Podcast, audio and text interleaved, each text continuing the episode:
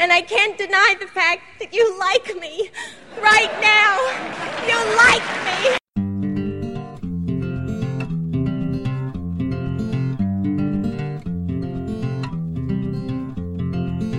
Hello, everybody, and welcome to our Oscar season episode. It's that time of the year again, folks. It is the time of year when we all go. Who are they going to give trophies to? Where what I'm talking about there is that they basically just give awards to themselves because the people who are any in those categories vote for it. It's kind of weird when you think about it. It's basically an award show for themselves. Ah, yes. But it always is an interesting show, just like the Golden Globes was on You Never Know What's Gonna Happen. You don't know who's gonna win what and I mean sometimes there's there's certain givens. You, you know what I always found odd about the whole Oscars? A lot of people will tune in and watch them, even though they haven't even heard of some of the movies that have been nominated. Right. Yeah, they haven't heard of them, but they're all very excited for that movie to win. Yeah, much less seen. Yeah, it is. The Oscars always is interesting because because they have all, all because they just have a best picture category and they don't separate it into like independent movies and big budget movies. It's just they're just all clumped together. It is interesting because oh, I think we all know that most big budget movies are kind of not welcome. well, well, I mean, not usually, but you got to remember that Return of the King Yeah. did win Best Picture and ten others. But it, that that is what's interesting is that you just don't know what's going to happen, and yet a lot of times you can pretty safely assume like, oh, that one's probably going to win Best Picture because I've barely heard of it, or all the critics seem to say that that one is on their top 10 list and so it's probably going to win best picture. Because that does seem to be the the trend of oscars where um if there isn't just like a movie like rocky or return of the king where there's just kind of this big cultural culturally affecting movie that they just kind of give it to the one that feels like smart and artsy or whatever it happens to be at that time period. Um, and usually the big budget movies end up winning like best visual effects or something, or best sound editing, or best song, or something like that. Like when Adele won for Skyfall. Yeah. But even like best song, you know, a lot of, sometimes or a lot of times, you know, that'll even go to a documentary. Yeah. You know, like like Lady Gaga's nominated this year for a documentary. Yeah, for yeah, best that's that's crazy. I wonder if she wins this time, she'll kind of just uh, walk up stage and just kind of kind of bump into Leonardo DiCaprio and look down on him like she did at the Golden Globes. Like, how dare Yeah. you get in my way, mortal? Well, that was kind of more of blown out of proportion. I think you could. She looked like she's maybe just kind of in a daze, and he didn't even know what was going on because I think he just wasn't paying attention. Because he's Leo, he's been there a million times and knows he's not going to win. Oh wait, he did win that night. So he probably said to himself, "Whoa, she she got nominated for acting. What? who's this crazy person? what is she doing here? And why isn't she wearing meat?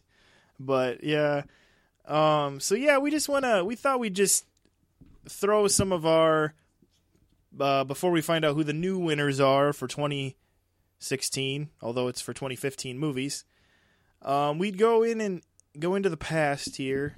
Open up the vault and look at some of our past Dust off the Uh, cobwebs." yeah, our past favorite winners, more or less focusing on like the best picture category and best director category, just because uh, they're just kind of the most. Uh,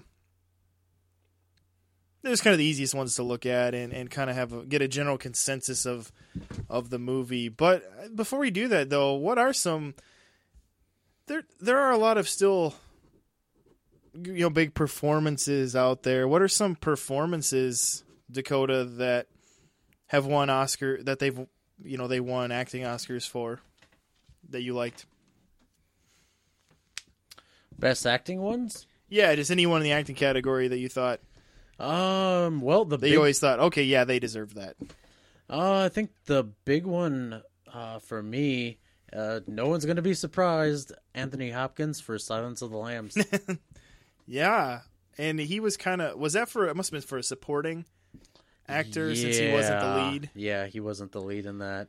But uh, it was just, I mean, in most movies, uh, especially movies like that, they kind of get overlooked. It seems like uh, we had uh, Gone Girl not too long ago, uh, which I thought was a really good movie. So did a lot of other people. Just completely ignored, even though it had some really good acting in it. Uh, and plus, he he he was Hannibal Lecter. I mean, that was one. It wasn't too long ago. It was back in ninety one. Of the Lambs. Yeah, Yeah, it was like ninety one. yeah. So it wasn't that far, that far long ago, and he just did such an amazing job. I mean, to this day, he's his performance in that is still just kind of creeping the creeping out people who watch the movie, and just kind of AFI when they did their 100 villains uh, uh, list, he was number two. Actually, scratch that. He was number one. Darth Vader was number two. Crap, gotta mess that up. But, uh, yeah, and it was it was just an amazing performance, uh,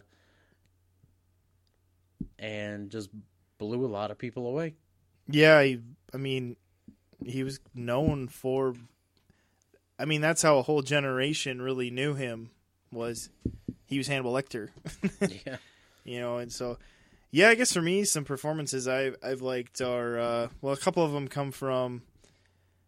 They both dealt with World War II things, but I would argue that the one, even though World War II is the set piece, that the movie kind of transcended that because it was more of almost a character study, and I'm referring to uh, George C. Scott's uh, portrayal of Patton ah, classic movie. and that movie I always have felt and I mean it's not like this is me having some original idea. I mean I'm sure other people have thought of it this way. It it really is this character study of one man and how he just how his personality and things like that just kind of shaped how he treated the time period in war that he happened to be involved in and and how it made him very off the wall um kind of to a lot of people he wasn't what's the word where He wasn't everyone's cup of tea. yeah he just kind of wasn't everybody's cup of tea and he did things that weren't probably the the best way of handling things but man george c. Scott my goodness just he's just riveting in that movie. You're just like gripped by every moment he's on on the screen which he's practically in every shot of that movie. And uh and what's what's interesting i guess just in terms of winning the oscar is that even though he won there's kind of an asterisk you know there that he didn't accept it. He didn't show up and he just kind of rejected rejected it. And i think part of it is he's just kind of one of those eccentric actors. And you know it's kind of one of those things where it was just kind of his statement of saying oh i don't do it for the awards. I it's my art form you know or whatever. And so there's kind of that. But he he did technically win even though he did uh reject it. And uh and actually we were just discussing how he came back and uh uh did a seek a TV movie sequel the last days of Patton in like 1986 or something and how that's very interesting how how how many Oscar winning actors come back and do a TV movie sequel. Um just not too many and and and I think maybe we learned from that that maybe that isn't a good idea because I don't think that's very highly regarded. Um, I haven't had a chance to ever see it, but another one that always kind of captured me where he really he's the reason this movie's even remembered, thought of, and possibly even known to to, to this day, which we're now pushing ten years later. Um, and that's Daniel Day Lewis's performance in There Will Be Blood. My goodness, what an, another role where it's like you don't even feel the like- just like Patton is the same way for me. I don't even feel the time of the movie because I'm just like watching this so in character performance that it's just it's a it's just quite a quite a thing to watch when somebody's doing it well.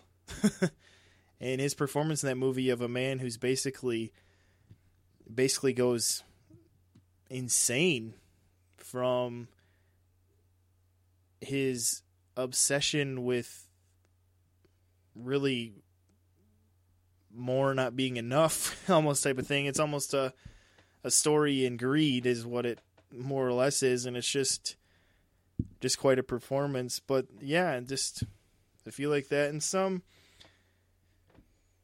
uh you know i don't know how you felt about it but i always thought reese witherspoon she won for playing june carter cash in walk the line. I thought that was a pretty good performance. I thought she was someone who that to me was an example of someone who maybe even though she didn't look the part she still was able to make the part her own to where you bought it you know because she was just reese witherspoon was like five three you know? Yeah. She's just this tiny little thing but you know she she made the part her her own and really captured the the kind of personality and persona of June Carter in a way that made it work. And so I thought that was good too but yeah. Yeah, one uh talking about uh another kind of iconic uh performance up there was uh that has always been one of my favorite would have to be Robert De Niro's uh take on young uh the young Don Corleone in Godfather 2. okay He did he has- win for that He did. He Really? won best supporting role. Al Pacino uh, was actually nominated for best actor.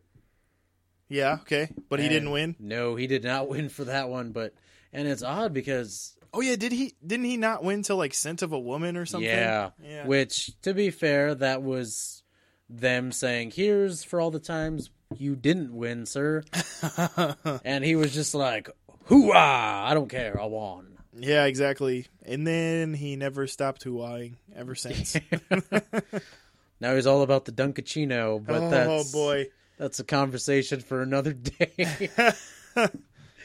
but uh, he he says so very little in that movie in Godfather 2 but he's almost like the heart and soul of the movie.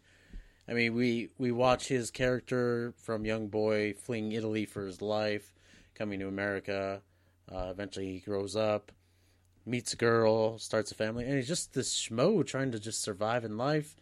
Uh, then one day his neighbor uh, asks him for a favor, and he he agrees.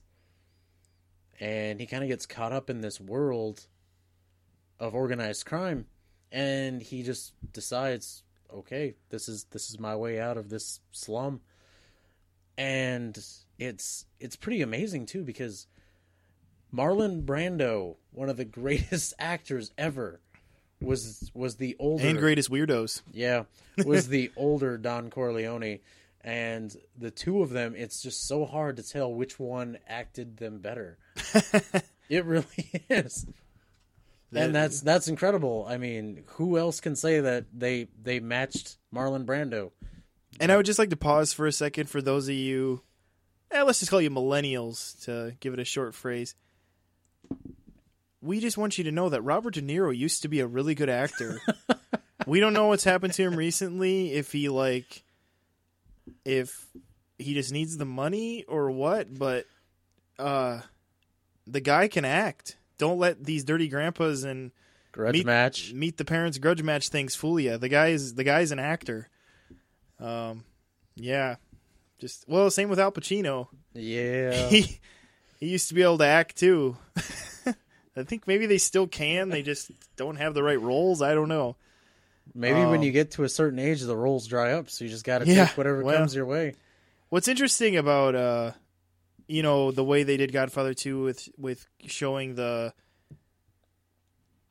Robert De Niro playing a young Marlon Brando story at the same time as Al Pacino.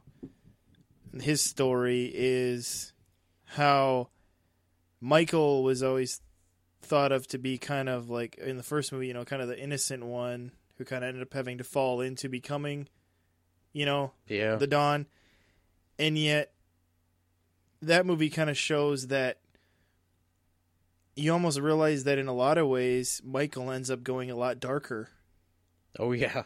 which is an interesting twist because you feel like Michael's the one who just kind of but then he ends up going all the way to becoming the god the godfather himself in a very dark way. And so it is cool how uh Coppola the way since he did it that way how you get that mere thing and it makes you realize it also gives you that that further look into Michael Michael's uh, departure I guess you could say into that role and life more so yeah um, but yeah well that's what I love about this show is we weren't really going to talk about performances that much but here we did but this is Dakota Boys Talk Movies. That's what we do. We talk movies, and so things just happen, and I like how it happened, and I like that we ended up talking about performances more than we even thought we were. Um, it's all right. It's good stuff. Um, but I think what we're gonna do now is we'll kind of go into maybe some of the the directors and what they've won for, and why we think that that was a great decision on the Academy's part for for recognizing that person. So, uh, what are some directors you thought of Dakota? You know what? I'm gonna go back to uh, the Godfather too. I had I had actually forgot Francis Ford Coppola had even won one. Yeah, he did. He did. You know, every time. Dakota likes The Godfather, as you can tell here. well, no, it's just because every time a director puts out a movie, there's always that tagline from Academy Award winning director. You don't really see that. I know he hasn't really done much. Yeah, he doesn't make many movies. Is the problem? But in the '90s, he was still doing movies, and you never had that. Never like the, Well, the that's because- mastermind behind the Godfather series. well, that's because he made like The Rainmaker and The Black Stallion, or whichever one of those Black Horse movies he made. Where so it was just kind of like, he did Dracula, which I, I yeah. thought was pretty cool. Eh, But again, with that, it was kind of like, I don't know. That's not a movie you really tout the director of God, The Godfather, you know. And that's the thing. He's just because he does so many different things. It's really hard for him to tout that, you know, use that as like a, a selling point, you know, without misleading people. Maybe. Yeah. No, I just find it interesting because a lot of people consider Apocalypse Now his greatest movie, and I think it was nominated for just a few. Yeah, and he he's probably just happy people remember that movie because it sounds like that movie was a nightmare to shoot and make, and that it like just was an absolute mess. that we have anything at all, I guess. All right, Steven, quit quit puttering around. Let's talk about Steven Spielberg.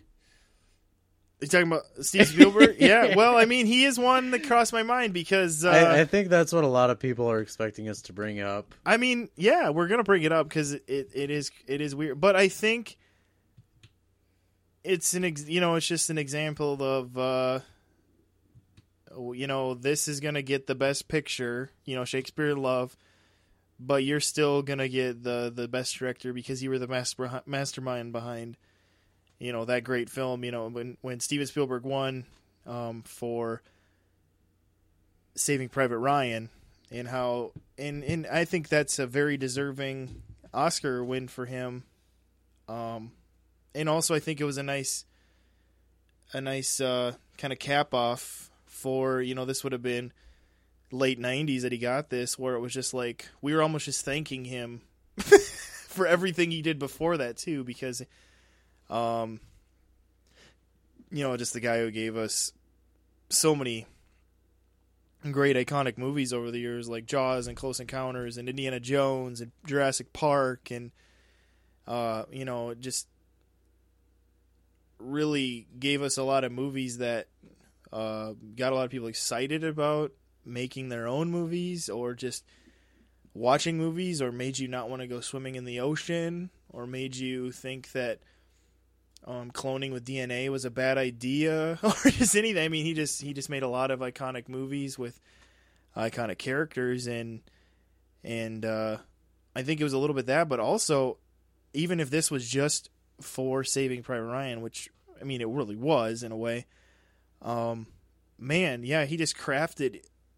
Whether you really don't really know, some people have strong feelings about that movie in the negative way, where they really don't like it, and I, I understand that. But I think you still have to admit that there's a lot of craftsmanship in what he did with that movie, and that you know he directed a a modern classic in a lot of ways. Um, so, yeah, another one I guess I would bring up is just, uh, and this one's just kind of more for like you people care about maybe like film history and things like that. Is John Huston? He won Best Director for Treasure of Sierra Madre, um, which was just, uh, oh man, 1940s kind of adventure movie, but what well, adventure mixed with maybe noir a little bit. But what was interesting about this movie, it was the first movie that was filmed on location, and, and so it just kind of had this uh,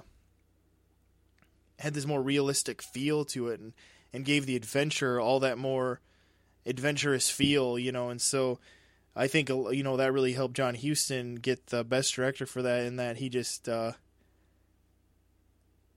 you know he was one of the pioneers in saying let's actually go some let's actually go to the place you know and make this movie make it actually let's put the actors in those places where they can um play this out you know and and maybe we are in the elements a little bit you know but okay you know and so that that's just kind of cool you one do you have any other directors dakota um one that i'm going to bring up that a lot of people aren't familiar with but you certainly are is david lean Oh yes, David Lean. He won for Bridge on the River Kwai and Lawrence, Lawrence of, of Arabia. Arabia. Yep, two um, magnificent movies. Again, very des- very deserving. Um, when you look at both those movies and just kind of the scope of what he would have had to have done with them, yeah, just he was the guy in the chair who had to make all the calls for all that stuff, and dang, yeah,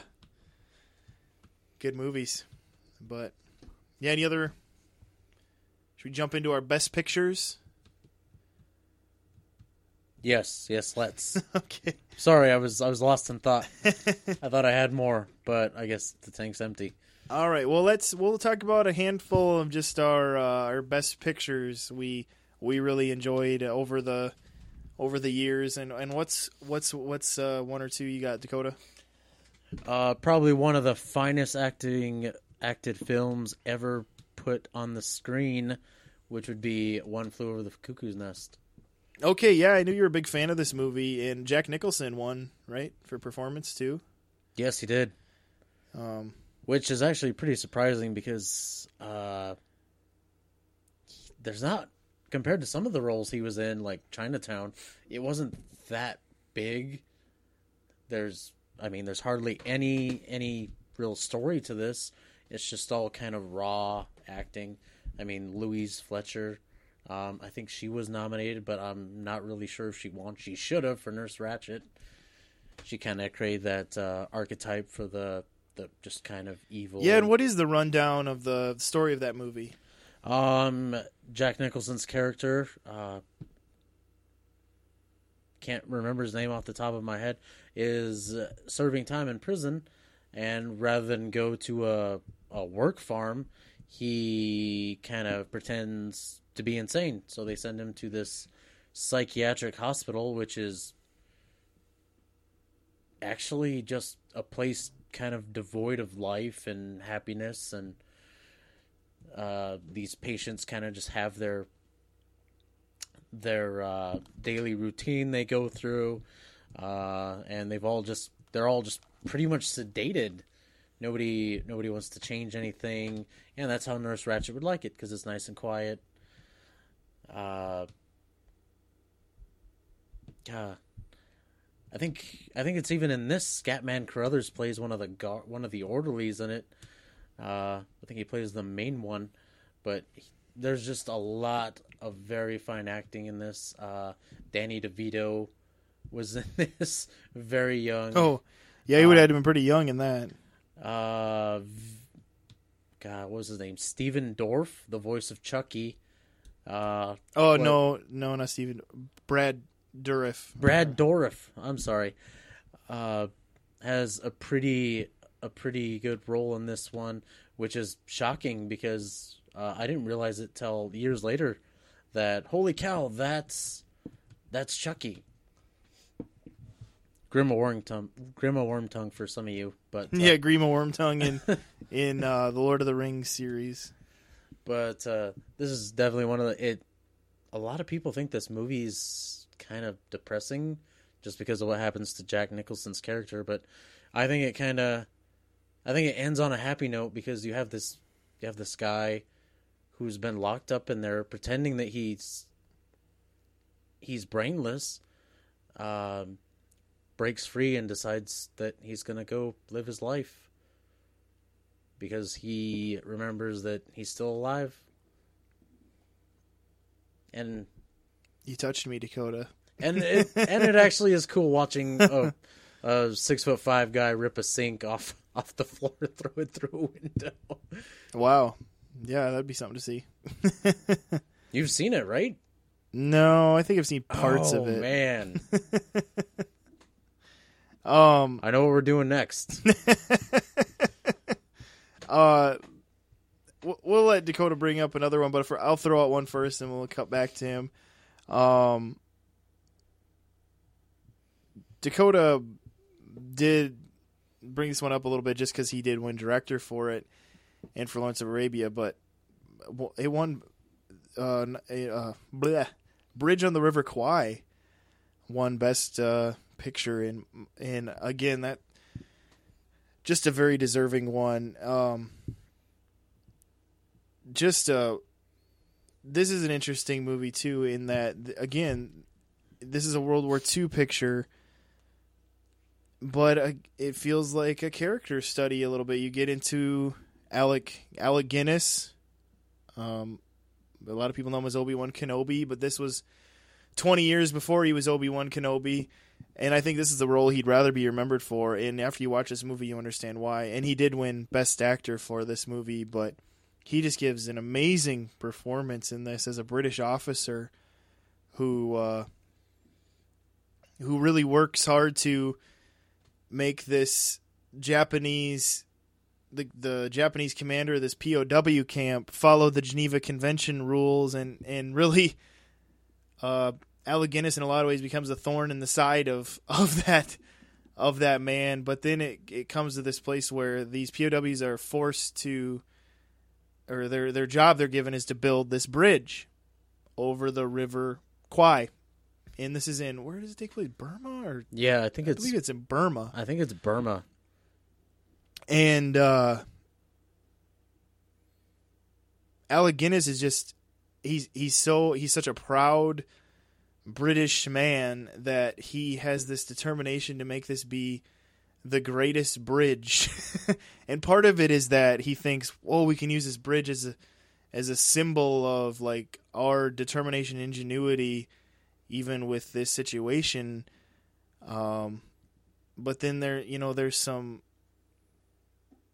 element there. You know, William Holden is in this movie, and he plays an American who's at this place, and there's some opposition to how Alec Guinness is handling this whole situation. Um, and it becomes just, I mean, just the whole movie, just just everything about it is just a really interesting movie. If you like, if you like those type of POW World War movies, if those are your kind of cup of tea, it's a good with that. But if you just like a good kind of human drama too, I mean, it, it's it works so well on that level. Also, but man, what a movie! I love it more every time I watch it. I just do. Um, what's another one you got, Dakota? Um, another one I have is something from my childhood that, even though its star is kind of not well liked anymore, I I think the movie. Oh, I know what he's saying now. I think the movie is still amazing, and I love every moment of it. I'm referring to Braveheart. Mm. It was a toss up between this one and Gladiator, but I'm not gonna lie, this one, just every moment of it, I loved it growing up. Still love it to this day. uh, no matter how crazy Mel Gibson gets or what he says, it's not gonna destroy the just beauty and soul of this picture. And I think if you're all honest with yourselves, we you'd understand most Hollywood actors are crazy.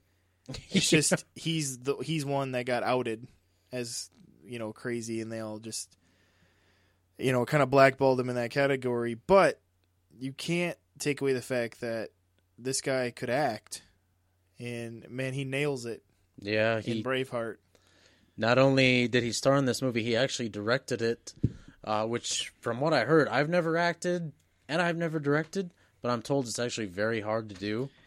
Yeah, I've heard that too. That it's a it's a extremely daunting, t- especially when you're making a movie that's this epic in scope. Yeah, Oh my goodness, can you imagine? Because you're trying to direct these giant, like, battle scenes, which is which is which is okay. You're directing these giant battle scenes, but here's the thing: you're also the guy leading the charge in that battle scene. You know, you as the director, and so you know I've seen some behind the scenes footage where he's basically kind of jumping behind the camera, making sure everything's going to kind of pan the way he wants it to pan, and then he goes back and does his yeah, does his thing in the movie. I mean, this takes someone with with energy, but not only that, you have to be, uh, you have to really believe in the movie you're making um, Yeah, to he- do something like that. he had help with the uh, uh, Randall Wallace wrote the um, just just perfect script. Probably Randall Wallace's best script. Um, I was a fan of his "We Were Soldiers" Yeah, script also. Um, but yeah, this is probably his best script. I mean, he wrote Man the Iron Mask, and that movie's okay. He wrote Pearl Harbor, and I'd be curious how much of his Pearl Harbor made it on screen. Yeah. Maybe most of it. Maybe that just wasn't one of his better scripts. I don't know. oh yeah. Um, with those things, it's very hard to tell. it's just hard to know with that. But yeah, this is. He just had a yeah, um, but if you'll notice there, who we said the screenwriter was, we said it was Randall Wallace, and if you remember, this story is about William Wallace, and that's why Randall Wallace wrote this movie is that he realized that this William Wallace is way far back in his ancestry, and he decided to do some research on him, and then this movie was kind of the the fruition of his research into his kind of ancestry. So, yeah, kind of interesting, interesting stuff, and maybe that's why it's his one of his better scripts is that he just cared more, yeah, you know, and I guess there's that too, but it was more than a job. So Yeah, it was, so uh, to speak. that's kind of a big moment in history that kind of got forgotten about. Yeah, a lot of people kind of forget uh, the impact uh, King Edward the Longshanks, as they called him, had. You know, and just and just who he was, and and uh, What a and- great and a, and a lot of people forget about the Scottish Uprising, yeah. What a great name for a villain, Longshanks. played by the masterful Patrick McGoohan. yeah, unfortunately, he wasn't doing much much work at that time, but he showed up, gave it his all. Oh, totally. Oof, he's just a sleaze bag. in this movie um in all the right ways and what I mean by that is you just do you just he's exactly how you're supposed to think he is don't like him so uh All right, Steven, what do you got for us? yeah I guess uh next one I'd like to bring up is uh we're only coming a f- couple years after Bridge on the River Kwai. Uh Ben Hur Yes. wow. You know this is a movie i picked up on blu-ray mm, i don't know a little while back. And man um time does not hurt that movie. And it's just a compelling story charlton heston probably in the best role he ever played and I don't even care if you think Ten Commandments is a great movie. I still think Ben Hur is his best performance. Uh, and uh, this this movie is just is just great. He plays uh character Judah Ben Hur. Um, is his full name, and uh, yeah, he's basically uh, well, there's like a series of circumstances that basically gets him kind of betrayed by a f- who, who you know a friend and he ends up in uh, more or less slavery, and then it's just kind of his his uh, his story of going of of that of that process of it. Um, but it's also the the book it's based off of is called it's called Ben Hur, A Tale of Christ is actually the title of the book because what they kind of do is is he's alive during the time that that uh, of Jesus coming, and so they kind of have him through his life. He runs into these places where Jesus just happens to be doing one of the significant things that that uh, that Jesus did, and so it it, it that kind of plays into the movie, and it's kind of interesting how they how they kind of tie that in and, and what they do with that, and and like I said, uh, Charlton Heston just gives a really um, great great performance, and my goodness, this whole movie, even if the whole movie was mediocre, or if most of the movie is mediocre, it's worth it just for the chariot race scene alone. But you you have a good movie, plus you have an awesome chariot race scene, and so I mean, my goodness, it just makes it even more One of the uh, amazing to watch because that chariot race scene just blows me away. one of the great things about that movie that is just remarkable, which should be remarkable to anybody, is just the the expansive sets they built. Oh built. my goodness. Yeah, this is a movie where you know everybody's like, "Oh, you know, Quentin Tarantino filmed Hateful Eight in like that Panavision widescreen, Yeah. you know, and stuff." But this is a movie that was just yeah, just a feast to the eyes cuz when they had those just the big um the big shots and and that's what I mean when you're watching that chariot race you think guys I mean it's like are they actually killing themselves for this movie? I mean it just feels like those guys are actually dying when they get trampled or Yeah, something. this is back before CGI, so yeah. all the sets you see, all the stunts you see are are people.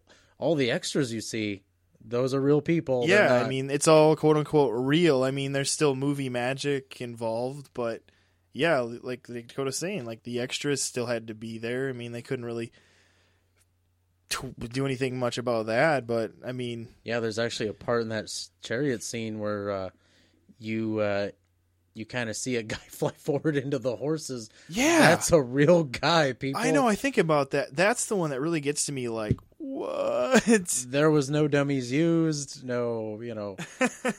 They did. yeah, somehow there maybe must have been dummies, but I don't know. Like that's like how did they do that? I don't know. All I really remember, gifted stuntman. all I remember hearing is the guy like managed to catch himself in between the horses before he went under the hooves. That is insane. That is insane, is what that is. But That's right, adrenaline junkies. Let's see you try that. Just kidding. Don't do that. no, You'll kill yourself. we're not condoning what they're doing there. Um, I mean, you know, leave it to the professionals. Maybe let's put it that way. And then uh, another kind of scene in that movie that I think a lot of people just kind of forgot about is the scene where he's shackled in the boat and he's just Oh, my goodness. Yeah, you know that scene kind of has been parodied before. Um,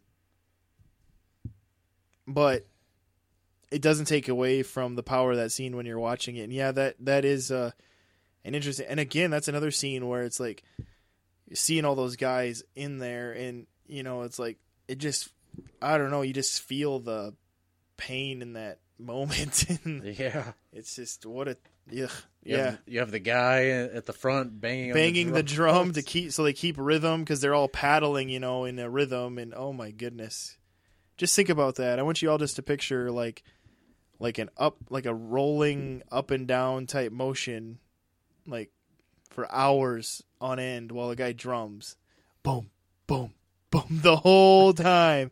Imagine that. Yeah. Exactly. I know what you're thinking. Maybe my job isn't that bad. Yeah, they they definitely do not make movies like this anymore. No, and and that's why it is. That's why I think it is important for all of you to go back and and you don't need to watch like every crap fest that was ever made, but I, I you know like find these ones that you know like well it seems like a lot of people talk highly that one or it seems like a lot of people talk highly, but you know you know give it a shot. You just never know. And and you know these ones we're talking about here. Now that I think about it, we didn't even go back to any black and white ones, but you know don't let black and white deter you too. There's some movies that I actually think that enhances it Oh because there's certain movies where especially movies that are relying on like you know like those like certain intrigue type movies like the black and white just lends itself to that with like how they do the shadows and, Oh, and yeah. things like that where it's just like oh you just feel it you know like uh, Casablanca. yeah casablanca would be the really the, like probably the most popular black and white movie yeah. Um, the big one, uh, Orson Welles is uh, Citizen Kane, citizen kane which is kind of the reason movies are the way they are these days. yeah he was really the pioneer in in modern filmmaking because a lot of what he's doing at the time was considered very eccentric yeah. and bizarre and really what he was doing was just pioneering modern filmmaking Yeah, one thing he used was uh, flashbacks. That Yeah. was not that was not a thing, people. No, he did a yeah, and and he, again he was 27 when he made Citizen Kane. First time directing too. War of the Worlds doesn't count the radio show. Yeah, but uh, that was also probably his uh, downfall was the fact that you have a movie that is like untouchably a masterpiece in most people's minds, and you do it when you're 27. You got a lot of life left, and everybody's expecting you to make the next Citizen Kane. Well, the problem is by making that film, he made uh, he made a pretty big em- enemy. That was uh, William Randolph Hearst. Right, Was uh, really, yeah, smeared him pretty yeah bad. because the movie was in part kind of based on his life. Yeah, and, and if you know William Randolph Hearst story at all, it's pretty noticeably based on him. I mean, it's not like it's like, you know, this guy's just trying to make, you know, something out of nothing. I mean, it, it's yeah, it's noticeably that. Speaking of, uh, yeah, got any more? Us best well, the only other one I guess I was thinking of bringing up is one you you again kind of touched on was just Gladiator. Um, what a way to start the new millennium. Oh yeah, well, that was a year 2000 movie, and and and, and again, you can go in this movie and You know- nitpick that not everything about it is perfect, but not, no no movie is perfect. But my goodness, this is still a good movie, very good movie.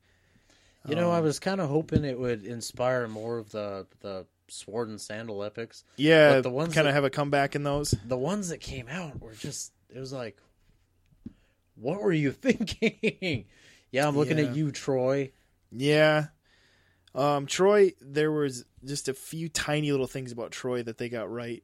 And by that I mean like uh the look of Yeah, the you know, the Greek soldiers and and the Trojans and, and things like that. You know, looked good, but yeah. And even even Ridley Scott himself, you know, uh, Kingdom of Heaven yeah, just quite didn't work. Um, I think part of it is that when it's by the guy who did, did Gladiator and they're billing it as the director of Gladiator and they're showing these shots of swords and stuff, yeah. you're kind of expecting more of it than you should have when it's starring Orlando Bloom. Which he had technically kind of worked with in the past because Orlando Bloom did have a small role in uh, Black Hawk Down. Yeah, that's true. Um, but I think what helped Orlando Bloom get that role was this: he was coming off of the Lord of the Rings trilogy, and was kind of the the, the kind of the fresh face it guy there because of that. Um, you don't really hear much of him these days. What is Orlando Bloom up to these days? I have no idea. He I mean, in the- thankfully he got some. Yeah, Peter Jackson helped him. the Hobbit movies, but which a lot of people were asking why. was kind of strange. It was a little strange, but Yeah. they are what they are. Um, but yeah, do you have any other best pictures? Um, one I'm gonna bring up here because it was it was a pretty big one, and it was pretty important to its director, Schindler's List, Yes. a Um, very difficult movie for Steven Spielberg to make because it dealt with Jews, uh, the whole concentration camps. He was- himself being yeah. a Jew, Yeah. Jewish. It was his uh, passion project, really. And the other thing that's crazy about Schindler's List is he basically finished wrapping filming on Jurassic Park and jumped right into Schindler's List. Now I want you to think about that. Now he went from like Jurassic Park, you know, just like this big special effects dinosaur extravaganza into uh, just a meaningful passion project. But I think in a way maybe that was therapeutic for him to go from all those years of working on Jurassic Park into something that he cared so heavily about. Um, Schindler's List is not an easy movie to watch. Um, it's one that maybe you never even want to watch, or if you do, like one time. This movie um, was just so so great that when it actually finally made it onto TV, it was unedited. That's how amazing this movie yeah, was. And that yeah. was that was a big thing because so much in this stuff uh, obviously everyone's not going to agree with it. There's some nudity, horrible horrible violence, swearing. they show a concentration camp. He filmed it in black and white, and part of his reasoning was that's how we know that time period because that's what the pictures were in. And the other the other part of that is because he did that is that those concentration camp scenes feel almost brutally real. Um, and Yeah, that's he- that's what makes it what makes it hard. It's kind of one of those things where I think even if you never watch this movie, which is totally understandable, um, I think you can we can also understand and maybe appreciate his reasoning for why he did it because I think it did shed a lot of light on people who who kind of understood that and some people maybe kind of tried to pretend it didn't happen maybe. And uh it, it did happen. And and it also spawned the Shoah Foundation a, a, a foundation that he created out of this that was um Holocaust survivors found you know Holocaust survivors foundation type thing and, and for their families. So yeah, the probably his most personal slash powerful movie and Liam Neeson gives one heck of a performance in it as Oskar Schindler. Um he got overlooked, didn't he? Oh yes, he did. Actually, Did I- Ralph Fiennes get overlooked for his portrayal of I the I think he was nominated. He's one of those actors who I was honestly surprised he wasn't nominated for Skyfall when he showed up in that. because it seems like no matter what he does, well, obviously he was overlooked for uh, Harry Potter. And then what does he get like a win for like English patient or something? yes, it's one like of the one of the most disliked Oscar winners of all time. besides like Crash. and Shakespeare in Love. yeah, so you just never know how that's going to work out and that's and that's what we were kind of talking about where you kind of where it's kind of like sometimes the most memorable roles aren't the ones that win or even nominated. Uh and so yeah, just kind of There are a lot out there, trust me. But I guess just some takeaways for all you listening to this episode here is just that um yeah, these you know these are just our opinions and and you know I'd give a shot. But another takeaway would be just like don't let the year a movie came out deter you from watching it. you know, if it doesn't if the year came out doesn't start with 2000, you know, yeah, don't let that deter you. Or even 1990, you know, like go back. There's there. I mean, I feel like we do get some good performances these days, but you kind of forget what a great performance. Yeah, is That's that's the thing with the older movies. I I said it earlier, and I'm gonna say it again. There was no CGI, no special effects. Uh, you just kind of had to show up, bring your A game.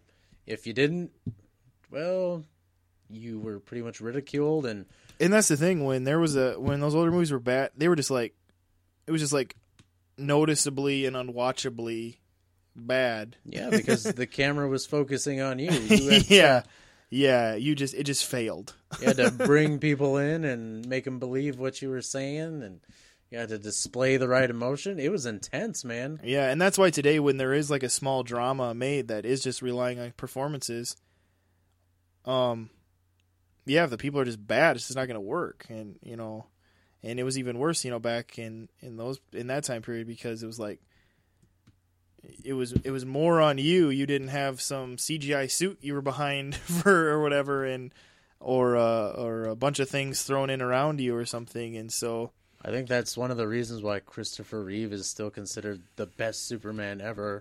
It's just he showed up, gave it his all, completely completely absorbed himself into the character of Superman, which isn't easy, Yep. and he he pulled it off and it was amazing. and and he was one of the few you could say that was able to pull off Superman and Clark Kent. There's a Yeah. lot of the superheroes where they're like, well, they were good at the superhero, but not so much as the actual person, or they were good as the person, but not so much the superhero.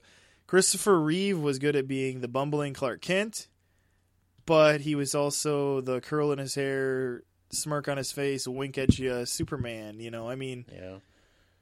I mean, we, we were talking about it earlier. Uh, Gene Hackman had won for the French Connection, and that's one of those actors who uh, he's not doing much now. he's he's calls himself retired. He pretty much has. Yeah, but his his roles from the '70s, you can't really beat that. I mean, Yeah, he was intense, man. Right, yeah. Like, yeah, French Connection and a lot of people like the conversation or even if you think that movie's kind of slow um he his performance is as good as the kind of the study stuttering introvert security expert. um yeah, it just and so yeah, that, that's that's kind of what we're saying. And, and even in these epics, you know, like uh, Ben Hur, you know, I mean, Charlton Heston was still just gave a very compelling performance. And this is from a guy who we know could do also just do something totally overacted and cheesy because he was the, you know, the ending of Planet of the Apes guy. it a little over. Oh, I thought you were gonna bring up Omega Man. Well, and I was also going to bring up Omega Man and Soylent Green, you know, but Soylent Green's a classic. How but when you? he had you know when he had this role in, in in Ben Hur, he could bring it. He could bring it, and he did. So yeah, I think with that though, we'll just go ahead and wrap up this show. So like I said, just uh, check out these movies. You know some some of the ones we brought up. I'll just run down some of the ones. I did Gladiator, Ben Hur, Bridge on the River Kwai. You know we also throw out Patton, um, Saving Private Ryan. Dakota, what what movies did you kind of bring up? Uh, well, The Godfather, quite a bit. Uh, one and two. He brought up one and two. Silence of the Lambs, uh, Braveheart, One Flew Over the Cuckoo's Nest, Schindl- Schindler's List. Yeah. Um and so yeah, hope you know, just check out these movies. And the other thing you should be checking out is our Facebook page. Hopefully you like that. And our our that's a good place to uh converse with us and and give us feedback slash if you have anything you think would you'd like us to review, throw it our way on the Facebook page. So yeah, like that. We give you news updates on there keep you updated on stuff. Also, um, subscribe to us um, with whatever way you're listening to us right now. So if you haven't subscribed yet, pause, click subscribe, and then come back. Okay, I'm going to assume you're back now. So, um, thanks for doing that. Also on YouTube, you know, there's that little thumb. Give us that little thumbs up, you know, if if you uh, feel so compelled to do so. But yeah, we we're happy and excited to hear any feedback you have for us. And we thank you for uh, listening to us. We're now in the 30s for a number of episodes. Oh my god, I So- never thought we'd make it. Yeah, so that's pretty cool. And so somewhere here down the road, we'll hit number 50. We might have to think of something cool to do for uh, number 50.